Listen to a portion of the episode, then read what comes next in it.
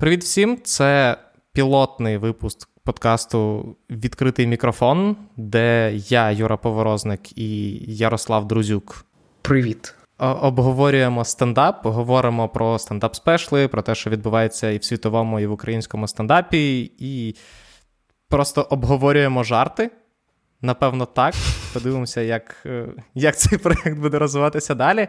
Але так, перший наш пілотний випуск, і будемо говорити про наболіле, а саме про ситуацію з дозволеними, недозволеними жартами під час війни. Яке хвиля незадоволення, якими прокотилася українським інтернетом чи скоріше твіттером. Дев'ятий вал. Так, я не знаю, чи десь було ще заміч... помічене це незадоволення, крім як в Твіттері. Але загалом так. І плюс поговоримо про найкращий стендап спешл минулого року. І, на щастя, Бобернем дав нам можливість повернутися до нього, випустивши рівно через рік. Додаткові матеріали, які, в принципі, складаються в ще один спешл, напевно. Я просто, ну, типу, outtakes до спешл, який називається Insight, просто на рівні гри слів з назвою, наскільки це круто. Так. Insight Outtakes, ми поговоримо про нього. Я просто проговорю, чому ми настільки якось ліниво і е, сумно починаємо. В нас просто був дуже крутий cold open, але я не розумію, чи Юра його записав. І мені здалося, що ми багато речей вже проговорили. Я зараз себе відчуваю як як стендапер, в якого запис, і він дуже круто, типу, до зйомки спілкується з, е, з аудиторією, потім йому кажуть, ну це все не записано.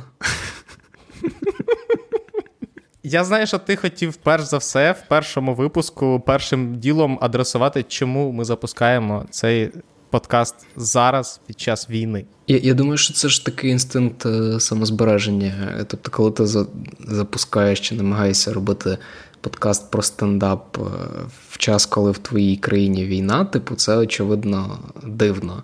Але про що ми говорили з Юрою, і, і, і що я не впевнений, чи Юра записав, це те, що якраз е, е, дискусії, той рівень е, агресії і не знаю, викривленого сприйняття. Українського стендапу навколо українського стендапу, жартів українських стендаперів як мені здається, доводить, що треба якісь майданчики, де можна було б це все обговорювати, е, де можна було б не знаю, залучати тих же і українських стендаперів, і людей, які їм висувають справедливі чи несправедливі претензії, і проговорювати всі ці історії. Ну бо. Ну, по-перше, ми якби всі заодно, в нас є спільний ворог, і нам не треба ще й в таких умовах десь ділитися і давати більше шансів супернику. Е, по-друге, мені здається, тут є багато історій, які от треба вирішувати просто в плані діалогу. От це хотілося б робити. Я з тобою повністю згоден, і плюс це знаєш, у мене особисто це якийсь копінг механізм. Тобто навколо відбувається багато жахливого, і хоч часом хочеться знайти якусь не знаю, півгодину, півгодини, годину, щоб поговорити про щось знайоме. А тим більше, що як ти сказав, воно часом і потребує того, що про нього варто поговорити. Це часто використовують як таку, знаєш, як е, відмазку. Там всім треба розкручуватися, не відволікатися да, загалом від е, війни, там продовжувати підтримувати і фонди, і, і, і не виходити з інфопростору, залишатися в ньому. Але при цьому важливо просто, щоб берегти кукуху, якби сприймати якусь іншу інформацію теж. І не перегризтися так. Я напевно почну з того, що ми поговоримо про ситуацію з. Вдалими, невдалими жартами під час війни, але ти правильно сказав на рахунок того, що в нас якось Знаєш, от мені завжди не подобалося, коли кінокритиків сприймають як один, знаєш, монохромний організм, скажімо uh-huh. так. От є кінокритики, і вони щось сказали. І в такому разі будь-який кінокритик він говорить за всіх, попри те, що кінокритики це максимально різнокольорова аудиторія, максимально різна за думками аудиторія. І з українським стендапом, мені здається, відбувається дещо подібне. Тобто для людей, які особливо в ньому не розбиралися, які особливо не розбиралися в стендапі, а просто знають про існування стендапу і дізналися про існування українського стендапу, для них український стендап це моноліт. В якому кожен відповідає за загальне зображення українського стендапу. Якщо я неправильно чи якось там пожартував не так, як подобається якомусь кенту в Твіттері, то все, український стендап херня, тому що, ну. Є що от, ось є поганий жарт, є поганий жарт. Значить, ну, нащо дивитися українських стендаперів, краще дивитися Луїсі Кея. Але дивись, давай одразу там зробимо е, знижку, да, там, типу, е, щоб ми якби правильно фреймили цю дискусію. Тобто жарти про е, там, не знаю, загиблих українських військових це, це, це просто погано. Е, ну, якби, І це не про те, чи можна, чи може стендапер виходити на сцену і дозволяти собі це озвучувати. Це просто об'єктивно погано, і кожен. Е, кожні наступні слова, які ми будемо там, типу, з тобою висловлювати, треба повертатися до до, до цієї фрази. Ми ми там в жодному разі не підтримуємо людей, які е, ну, використовують інструменти комедії для того, щоб е, на них спекулювати і спекулювати на таких темах. А просто це. Типу, повернення до запитання про свободу слова, а свобода слова це типу більш широка дискусія. Ну, так, абсолютно. Питання в тому, що є є питання, про що можна жартувати, є питання про те, що ну, жартувати часом може просто погано, невдало і так далі. І в тому числі використовувати комедію для того, щоб не знаю, когось від, відверто образити. І про це не варто забувати, коли ми говоримо навіть про те, що там, звичайно, що можна жартувати про що завгодно, але не варто забувати про контекст. Тому що. ну, Жартувати про війну, там, я не знаю, зараз, і жартувати про війну через 10 років це абсолютно різні е, ситуації, і зрівнювати їх, говорячи про те, що, типу, ах, якщо вам зараз не подобаються жанр, жарти про війну, так що взагалі ніколи про неї не можна жартувати. Я не знаю, це якось дуже сплющує, переводить е, дискусію в якусь типу, супер 2D. Ну, і це теж. Е, якби тема, яка показує, наскільки це складне загалом питання, бо ну окей, не той самий жарт, але жарт на якусь схожу тему від людини, яка сама має цей досвід, яка його пережила. Тобто жарт від людини, яка пройшла війну, має воєнний досвід, яка має щось сказати про це. Я думаю, сприймався б і виглядав інакше. І ну, тут, типу, це, це просто показує тут ті тонкощі і ті складнощі загалом комедії як виду мистецтва, яка має дуже багато різних вимірів із тим, хто є об'єктом комедії, хто є суб'єктом комедії, з якою метою це робиться, типу, і навіщо це все? Давай просто проговоримо те, про що ми говоримо. Це про таких два найбільших, напевно, приклади це ситуація з Андрієм Щегелем, який невдало пожартував на стрімі Сракадупи, якщо я не помиляюся, коли вони з е, хорошим, поганим злим подкастом робили колабу. І потім дав. Ще після цього інтерв'ю забороні, але це трошки трошки інше, це це про іншу штуку.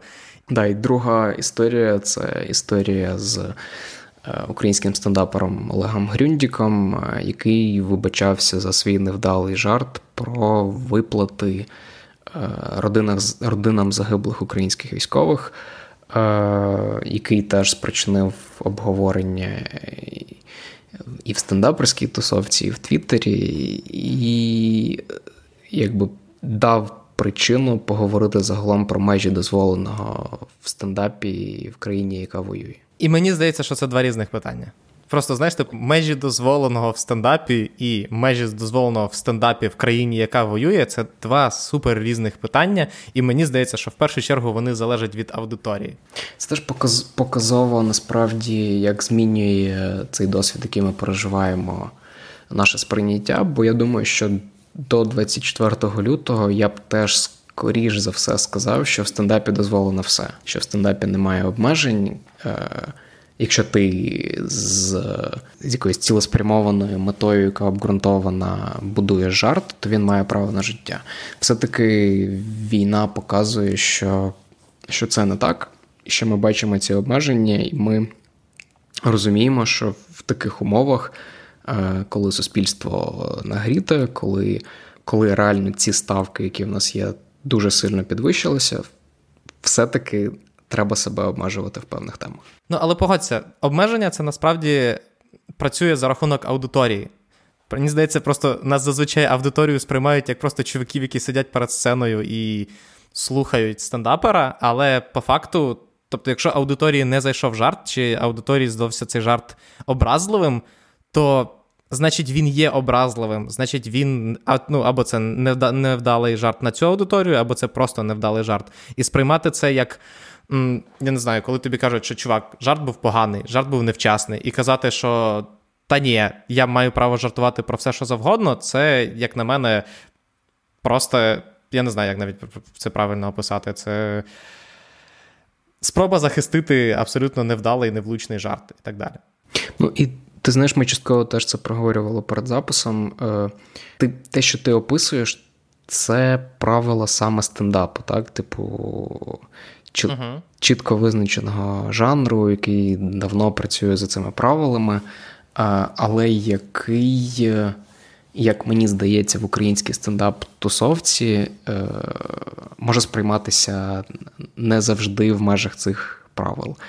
Е, там не знаю, досвід спілкування з багатьма українськими стендаперами доводить, що що не всі люди це сприймають так, і для багатьох е, вихід на сцену і розповідь комедійного матеріалу це не завжди стендап, це місцями перформанс-арт. І Ти говориш це, про звучить, Щегеля. Давай це звуч... давай вже давай вже пра... прямо. Ну, Це це звучить як е, теоретична якась дивна історія, але, типу, мабуть, на прикладі Андрія якраз найпростіше це пояснити. Е, ми в кінці минулого року готували великий матеріал е, до нового сольного концерту Андрія Щегеля, і я з Андрієм в процесі підготовки досить багато говорив якраз про. Е, про те, як працює стендап, і про те, як він його сприймає. І ну, це це все є публічно, це можна почитати. Е, загалом це зводиться до того, що е, Андрій Щегель вважає себе митцем, який виходить на сцену, показує публіці певний матеріал. Те, що відбувається далі, те, як публіка на нього реагує, це вже не його проблема. Тобто, фактично, це зводиться до перформанс-арту е, на противагу стендапу, який є в першу чергу е, жанром, який диктує аудиторія, диктують люди. Там, типу, грубо кажучи, ти випрацьовуєш матеріал. Ти виходиш з ним в клуб, ти стежиш за реакцією людей, ти їдеш по країні кожного тижня виступаєш в різному місці, і ти робиш зміни в своєму матеріалі з огляду на те, що працює, що сприймають люди, що не працює. І в процесі ти його десь фіксуєш цей якийсь загальний матеріал, е, випускаєш його як спешл, в кращому випадку продаєш Netflix, але це фіксується як певний. Це фіксується як певний процес. Тобто це не це не митець, який хоче щось сказати, виходить на сцену і каже, е, бо так працює перформанс-арт а стендап працює трохи інакше. Я не кажу, що це якийсь, типу, хибний підхід, я не кажу, що це неправильно, це просто, типу, два різні жанри, які працюють за різними правилами. І тому якраз цю дискусію я, я б, типу. Я б розділяв підхід власне до стендапу і підхід е, ну просто до мистецтва з висловленням своєї точки зору. І якщо чесно, в випадку, наприклад, з Андрієм, з ситуацією з його жартом на стрімі, я не дуже розумію, чому це все прив'язали до стендапу, тому що навіть якщо цей жарт невдалий, чи я не знаю. Комусь не сподобалася позиція Андрія як конкретно людини, це ніяк не впливає на український стендап. І, в принципі, це те, про що частково писала Настя Дірська в своєму дуже емоційному твіттер-треді, де з деякими сентенціями, якого я не погоджуюся, тобто я не вважаю ситуацію, яка була кілька тижнів тому чимось схожим на сталінські репресії. Я розумію, що це просто був такий емоційний. Е, скажімо я так. Я, я, скажу, я скажу так, я, я я, думаю, що в межах цієї бульбашки, в першу чергу, твіттерської, це реально сприймалося як е, як такий рівень утисків. Просто е, Можливо, іноді треба виходити за межі певної бульбашки. Ну, так. Але загалом мені просто здається, що, знаєш, на Заході скільки останні кілька років з'являється оця вся штука на рахунок того, що е, стендап. Е, там, я не знаю, умовно кажучи, відбувається якийсь стендап special, чи не special, а це просто якийсь концерт, виступ в пабі, ще десь. Хтось фільмує частину жарту коміка, і потім в соцмережах розгортається скандал з приводу того, що це може бути якась вирвана з контексту е, штука, яка так було, коли Луї намагався повернутися, і його mm-hmm. з цим. Е, там визвала хвилю обурення певні жарти, і після цього Піт Девідсон збирав, е, під, змушував підписувати NDA людей, які прийшли до нього на запис special у. Але навіть в нас ця дискусія не розгорнулася на рівні до рівня там ось цей жарт висмикнули з контексту чи ще чогось, а просто вона знов перейшла на на знаєш, дуже філософський рівень про, того, про те, а про що взагалі можна жартувати. Ну, е, дивись, ну це ж просто про. Про спрощення, я думаю, це цілком логічно, якби в тому стані суспільства, в якому ми зараз перебуваємо. Мені просто здається, ти важливу річ зачепив, коли згадав про цей глобальний е, американський контекст. Бо мені здається, це типу теж грає десь проти цієї нашої внутрішньої ситуації з стендапом. Бо виходить, як є якась загальна боротьба не знаю, умовних Дейва Шапела, Рікі Джервейса, які намагаються е, шукати утиски свободи слова і права на висловлення своєї думки там, де їх, скоріш за все, немає, або там, де це межує із дискримінацією певної групи. І мені здається, що е, наші коміки, не знаю, чи під впливом цієї глобальної дискусії, чи просто вони теж е, намагаються е, от діяти ніби проти цієї хвилі. Тобто тобі набагато простіше бути іти проти системи, е, коли ти вдаєш, що ніби якась є система, яка діє проти тебе. Я не скажу, що в нас є якісь прямо обмеження в плані стендапу, але тут, типу, зручно виставити себе борцем проти системи, коли ти вдаєш ці випробування. Тому що який стендап без контркультурності, Ярослав? Ну, який? Майже весь майже весь стендап, але в нас чомусь є оця от фіксація на 70-х, 80-х, коли стендап якраз був контркультурою, і в нас дуже багато досі ну, його сприймають як конкретну контркультуру, якій потрібно з чимось боротися. Не всі, звичайно, але ну, частина людей, які нас говорять про стендап, вони говорять, в принципі, про нього саме так. Давай скажемо так: зараз український стендап є контркультурою не через е, дії самого стендапу. Скоріше через те, що через масова при владі ти маєш через те, що масова аудиторія, ну, на жаль, поки не ходить на український стендап.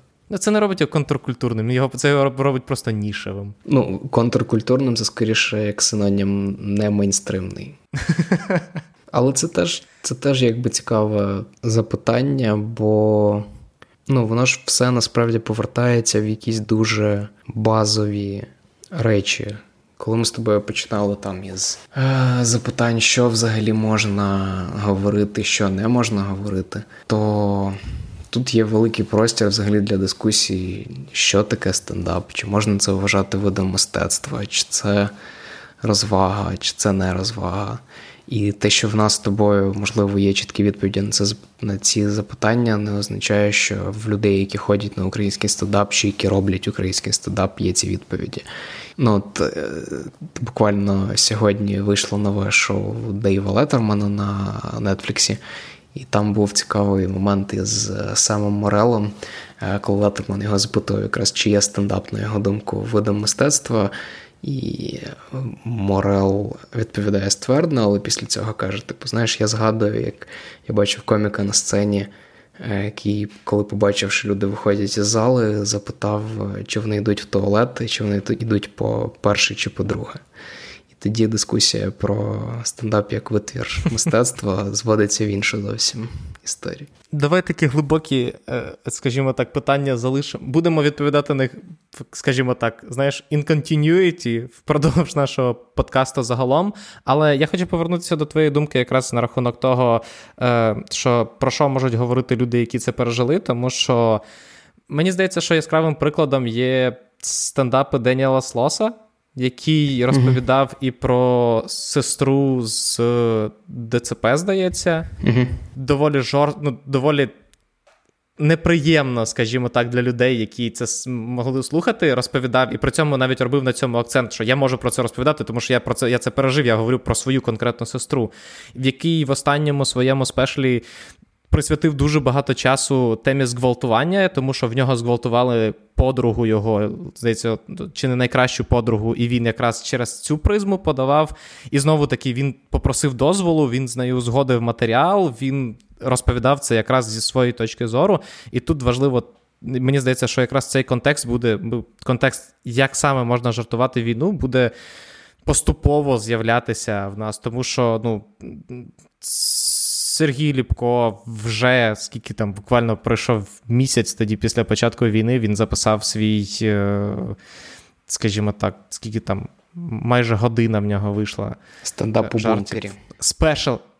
Так, стендап у бункері, де він жартував про те, як він в, стоїть на блокпосту, і взагалі було багато жартів про. Про те, як це відбувається. І загалом, всі, хто зараз виходять, вони не можуть про це не розказувати, тому що стендап все-таки м, доволі доволі актуальний жанр, скажімо так, якщо можна так сказати. І тому зводити е, дискусію про те, що хтось невдало пожартував чи промахнувся з аудиторією або з е, адресуванням жарту до того, а чи взагалі хороший український стендап. Ну, блін, мені здається, що він цим і хороший, що в нас є.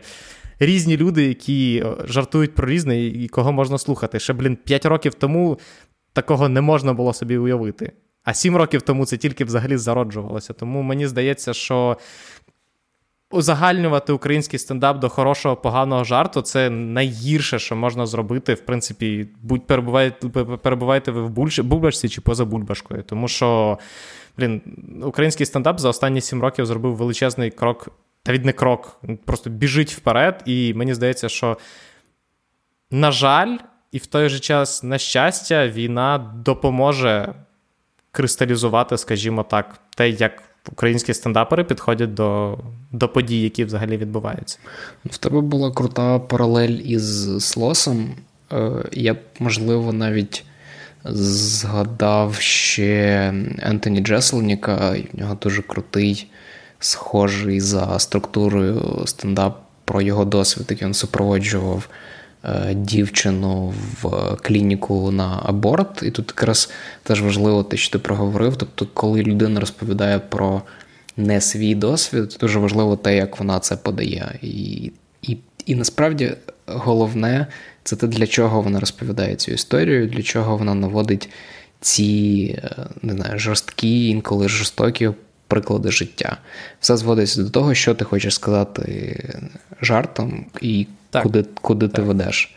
І, і, типу, і це круто, що в нас буде е, стендапер із е, воєнним досвідом, буде Сергій Ліпко. І це круто, що в нас буде стендапер, не знаю, як той же Єгор Шатайло, з яким ми з тобою говорили скільки? Три роки тому. І ми тоді в нього запитували. Я просто згадую цю розмову в Liberty Diner, і і тоді ми в нього запитували, як ти думаєш, чому в Україні не жартують про війну і про АТО, і про про, про цей досвід? І Він сказав дуже просто: типу, тому що я це не проходив, я не відчуваю, що в мене є е, право говорити на ці теми. І, і це теж нормально. І в нього буде дуже багато тем, на які він зможе говорити. Він зараз це робить. І, типу, кожен з цих досвідів має право на те, щоб бути озвученим, проговореним і обговореним. Так, і мені здається, що найголовніше, навіть в найкраще написаного, випущеного стендапу, мається на увазі там спешлу, чи біта, чи жарту, все одно знайдеться людина, яка скаже, а ні, це херня, мені мені не подобається, це просто хуїтай. Я навіть знаю, хто буде ця людина в Твіттері. І ти з цим нічого не зробиш, і ну, якось знаєш, типу, замикатися на тому, що це фраза про весь там український чи не український стендап. Я вважаю, що це в тому числі робота і наша, і не лише наша, про те, щоб простягувати ці рамки, і про те, що поганий жарт, який вам не сподобався жарт, окей, можливо, доцільно не сподобався, можливо, це просто ваша суб'єктивна думка, але не варто всіх рівняти зразу під одну під одну лінієчку. І насправді, якщо повертатися до до, до того, що ти згадував страдом Насті Дірської, е, все зводиться до простого. Для того, щоб мати думку і висловлювати думку про український стендап, треба ходити на український стендап. Дивитися на ним і і стежити на якомусь базовому рівні. Бо якщо ви почули один невдалий жарт, е, це не означає, що ви маєте право робити висновки щодо цілої індустрії і сотень людей, які в ній працюють в цій країні. Тим більше, що український стендап переважно лежить на Ютубі. Це не так складно оцінити український стендап, на відміну від там американського стендапу, де ти або можеш побачити його на Нетфліксі, або на якихось там незалежних платформах, або тільки сходивши в паб. А в нас. Майже по кожному коміку можна зібрати цілий, ціле досьє, цілий, просто я не знаю, фоліант по його ютуб відео. Але ти знаєш, є одна проблема, і я спробую максимально тонко нас перевести до наступної теми. Е, коли ти дивишся на деякий стендап, він тебе деморалізує.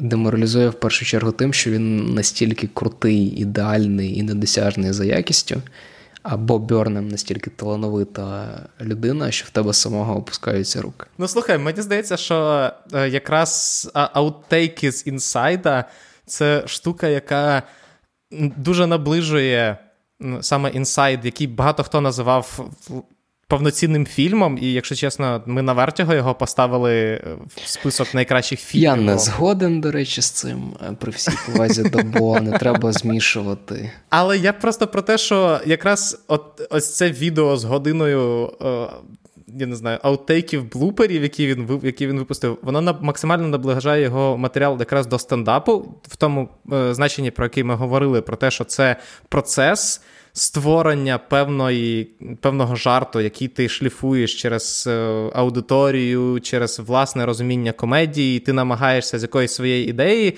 зробити. Жарт, над яким буде гомерично сміятися цілий зал.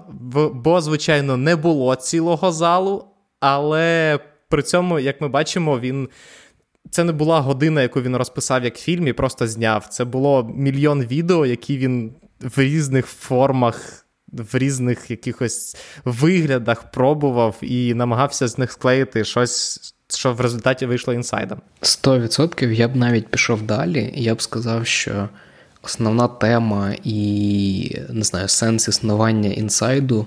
Він же впирається в стосунки боза аудиторією. І це це не те, щоб щось нове, це те, що було і в ВОД, і насправді в більшості комедійного матеріалу Бо. Тобто це історія про е, людину, яка з малих років взагалі підсіла на схвалення підтримку аудиторії, яка до 30 років просто намагається зрозуміти, що це захоплення зробило з його психікою. І, ну, мабуть, в аутейках це навіть більше проявляється, бо тут більше помітно процес ухвалення рішень, і типу, що він обирав для фінальної версії, що не війшло сюди. Так, але при цьому він. Знаєш, от він все-таки не вийшов за рамки, скажімо, тої, тієї особистості, яку він створив. От я дивився ці аутейки і думав, чи побачимо ми просто Боб Бьорнема за роботою, як, якусь реакцію за межами ось цього от чувака, який замкнутий в просторі протягом незрозумілої кількості часу і намагається зробити спешл. І ні, навіть в аутейках він. Повирізав все, я так розумію, що не виходило, що виходило за рамки, і в нас все одно є відчуття, те, що ця людина була замкнута, я не знаю, певну кількість років в цьому маленькому будиночку і намагалася зробити спешл. Ну, це цікаво, бо це ж насправді привід поговорити про фінал самого інсайда, який можна трактувати по-різному, але не знаю, мабуть, найбільш позитивне прочитання це те, що після цього травматичного складного пошуку в межах цього спешалу він все-таки виходить із будиночка. Він е, виходить із замкненого простору і, скоріш за все, повертається в якесь більш-менш нормальне життя. І ну, тобто мені мені, мені здавалося, що він просто не міг би порушити в аутейках е, цю структуру основного спешалу. Якби він, типу, десь е, порушив четверту стіну, це сприймалося б як як зазіхання на сам інсайт. Ну слухай, мені ще здається, що в подкасті Валче, здається, коли вони говорили з Бернемом ще про його Making Happy. попередній його спешл, вони якраз говорили на рахунок того, як його сприймають, і він казав, що йому дуже незручно від того, що до нього підходять фанати після виступу і кажуть: ми так розуміємо тебе, ми це все переживали. Ти просто от передав всю цю весь ці білі страждання, які нас супроводжували. А він каже: Я дивлюся, і я дякую, але при цьому мені е, доволі складно, тому що це не я. Бо сам відверто говорить, що те, ну, тобто всі його дії на сцені це спроба просто щось прикольне зробити. В тому числі в Making Happy, там всі його штуки про там, ментальне здоров'я і все інше. Це просто там його фінальна, наприклад, е, пісня. Він каже: мені просто цікаво було зробити про це пісню. Так вийшло, що. Коли він е, під час е, безпосередньо під час туру Making Happy в нього почалися панічні атаки спів, співпало так. Але по факту, тобто, починався той самий Making Happy, який всі говорили, як про те, що о, це нарешті людина заговорила про. Не нарешті, тому що там ще був нанет в той самий час. Е, Людина заговорила. А ні, нанет був пізніше. Нанет був пізніше. Нанет був пізніше. Да. якому там. Пізніше, бо, в принципі, один з перших, хто настільки заговорив про те, що. Ну, хіба що Майк Бірбіглі, в якого це завжди було основою, в якого багато матеріалу для того, щоб розповідати про це. Так, і всі сприймали Бо як людину, якій можна вірити, а по факту він навіть не приховував той факт, ну, те, що він не є таким. І, звичайно, дуже комедно дивитися на формування оцієї, знаєш, особи, яка пише інсайт протягом якоїсь кількості років замкнутою в маленькому будиночку, коли ти знаєш, що ця людина в той самий час знімалася в фільмі Емералд Феннел Перспективна дівчина, який. Ну, брав участь в прес-турі і так далі. Тобто людина вела абсолютно спокійне. Публічне життя і нічого їй не заважало, і все одно люди дивляться це і думають: чорт, як як він змі, як він показав це, як він відрефлексував. Мені здається, що це найбільший плюс, бо він просто дає вже, знаєш, такі відрефлексовані, кристалізовані думки, до яких ми всі частково релейт. Ну, дивись, це один спосіб на це дивитися. Інший спосіб це те, що е, те, що він навчився так це приховувати, це насправді сумно. Тобто це означає, що людина з цим просто звикла жити. І реально, ну, якби тут все зводиться до того, як ти згадав, це людина, яка е, все життя хотіла вийти на сцену, спочатку пройшовши. Е, крізь YouTube до буквальної сцени. Потім ця сцена ж почала в неї викликати панічні атаки, і це водночас те, без чого він не може жити. З іншого боку, це те, що його трошки вбиває кожного дня. Типу, десь на цій дуальності, на цьому протиставленні інсайди стоїть. Ну але при цьому всьому не варто забувати, що Бо сам говорить, що він дуже любить, звичайно, стендап і стендаперів, але це не дуже його тусовка. Він сам більше theater kid, як то кажеться. І тому в нього настільки велика театральність в цих, і тому все-таки не будемо забувати, що Бот доволі непоганий актор. Ну і от, до, Just до like цього that. найкраще підтвердження це теж архівне інтерв'ю Бо з Марка Мерона, де Мерон якраз уособлює цю ту сталену ієрархію американського стендапу, а і на Бот дивиться як трохи ніби з висока, якийсь вискочка е, молокосос з Ютубу, який чомусь турить.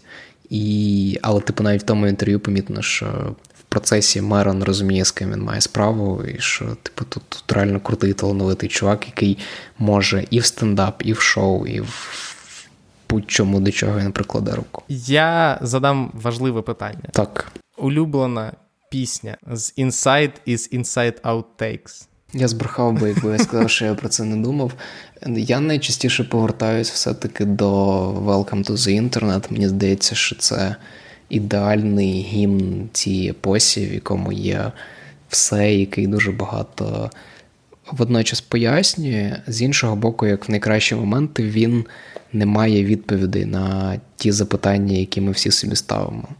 І для мене, типу, велич інсайт як спешалу, як витвору мистецтва, це в тому, що це людина, яка переживає дуже багато схожих речей, які переживають е, люди там, умовно, нашого покоління, які виросли десь на межі епохи інтернету і ще трошки до інтернету.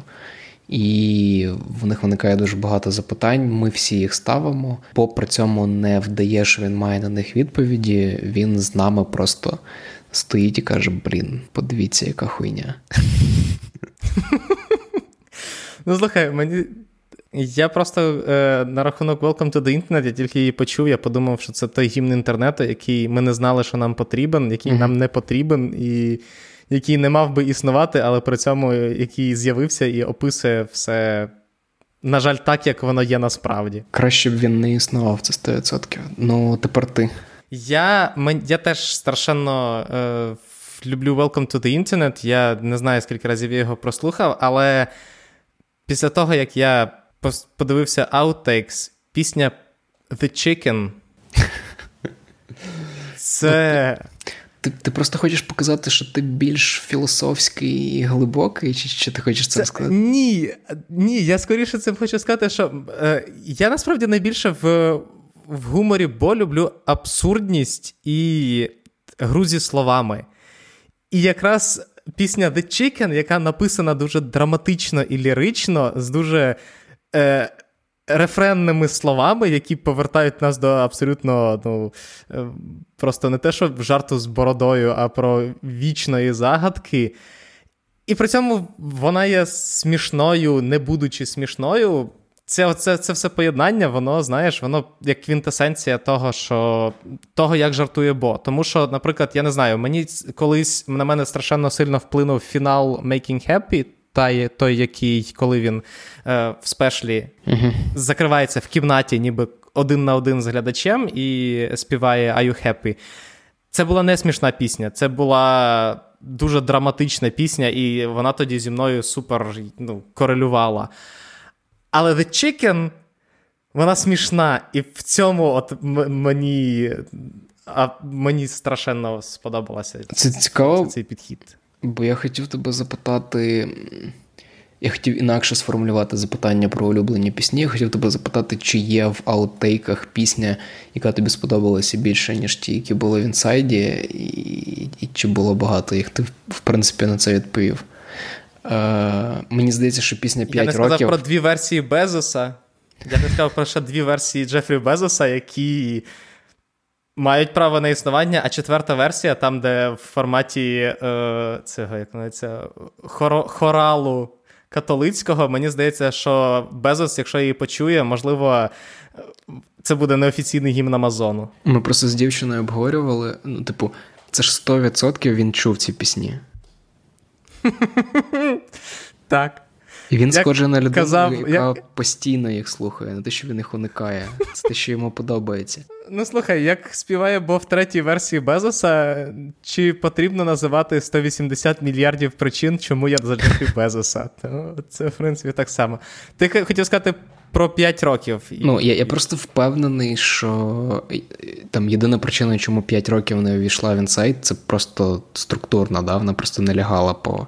Угу. По... Так. Тому що тому що це, ну, я скажу, це, типу, мабуть, сильніше, ніж окремі треки в інсайді. По-перше, це дуже класна пародія. Мені здається, що часом ми за всіма ось цими в Бо самого є ідеальний, і якраз в аутейках була ідеальний цей момент, коли він пародіює подкаст самим собою, де він говор... де спочатку вони він з собою говорить про те, що що стендап-коміки це просто коміки, вони просто жартують, немає чому їх рівняти по якихось високих матеріях, але в той же час, в той же час, вони є сучасними філософами, і вони не просто жартують, вони кажуть набагато більше. А Просто і Five Years, і Problematic в оригінальному інсайді, вони ще нагадують про те, що Бо дуже класний музикант. І що пародія на Дрейка, що пародія на Мадонну показує це і ну, тільки додає цим пісням фановості. Ну і не тільки фановості, а не знаю, як це правильно описати, типу актуальності, бо це реально. Це, це пісні, написані тією мовою, якою реально зараз говорять люди. Це не те, що не знаю, в фільмах, мабуть, найбільш помітно, да, типу фільмам важко встигати за мемами просто через процес кіновиробництва, е, який триває кілька років. А тут ти можеш, типу, утрамбувати саме те, що зараз є, що актуально, і як зараз люди говорять. От бо дуже класно з цим працює. Окей. Тоді на сьогодні все для пілоту достатньо. Я думаю, якщо ви хотіли почути щось інше, або я не знаю, хотіли, щоб ми активніше говорили, або говорили про щось інше, пишіть обов'язково нам в соцмережах, в особисті повідомлення пишіть. Хірня ваш подкаст. Так або навпаки. буде. Так і буде однозначно. Е, Дякуємо, що слухали нас. Підтримуйте ЗСУ, підтримуйте волонтерів, е, слухайте, дивіться український стендап. Підтримуйте не український, український стендап. стендап. Да. Так, не херте український стендап, якщо ви його не дивилися, як ми вже казали. І слухайте інші подкасти Вертіго. Я так не прав. Слухайте інші подкасти. Вертіго. Якщо це скажу я, це не буде настільки, це буде більш нативно. Ні, слухайте реально, них прикольні й- подкасти, є рекапери, там класний епізод про Better Call Saul, наприклад. Так, однозначно. І дочекайтеся повернення в чому прокол, який був е, осередком інтелектуальних розмов про стендап ще до того, як ми запустили. Я дуже вдячний, що ти прямо так тримаєш з нас кулички. Це приємно. Ми обов'язково повернемось. Тому до наступних зустрічей. Па-па. Пока.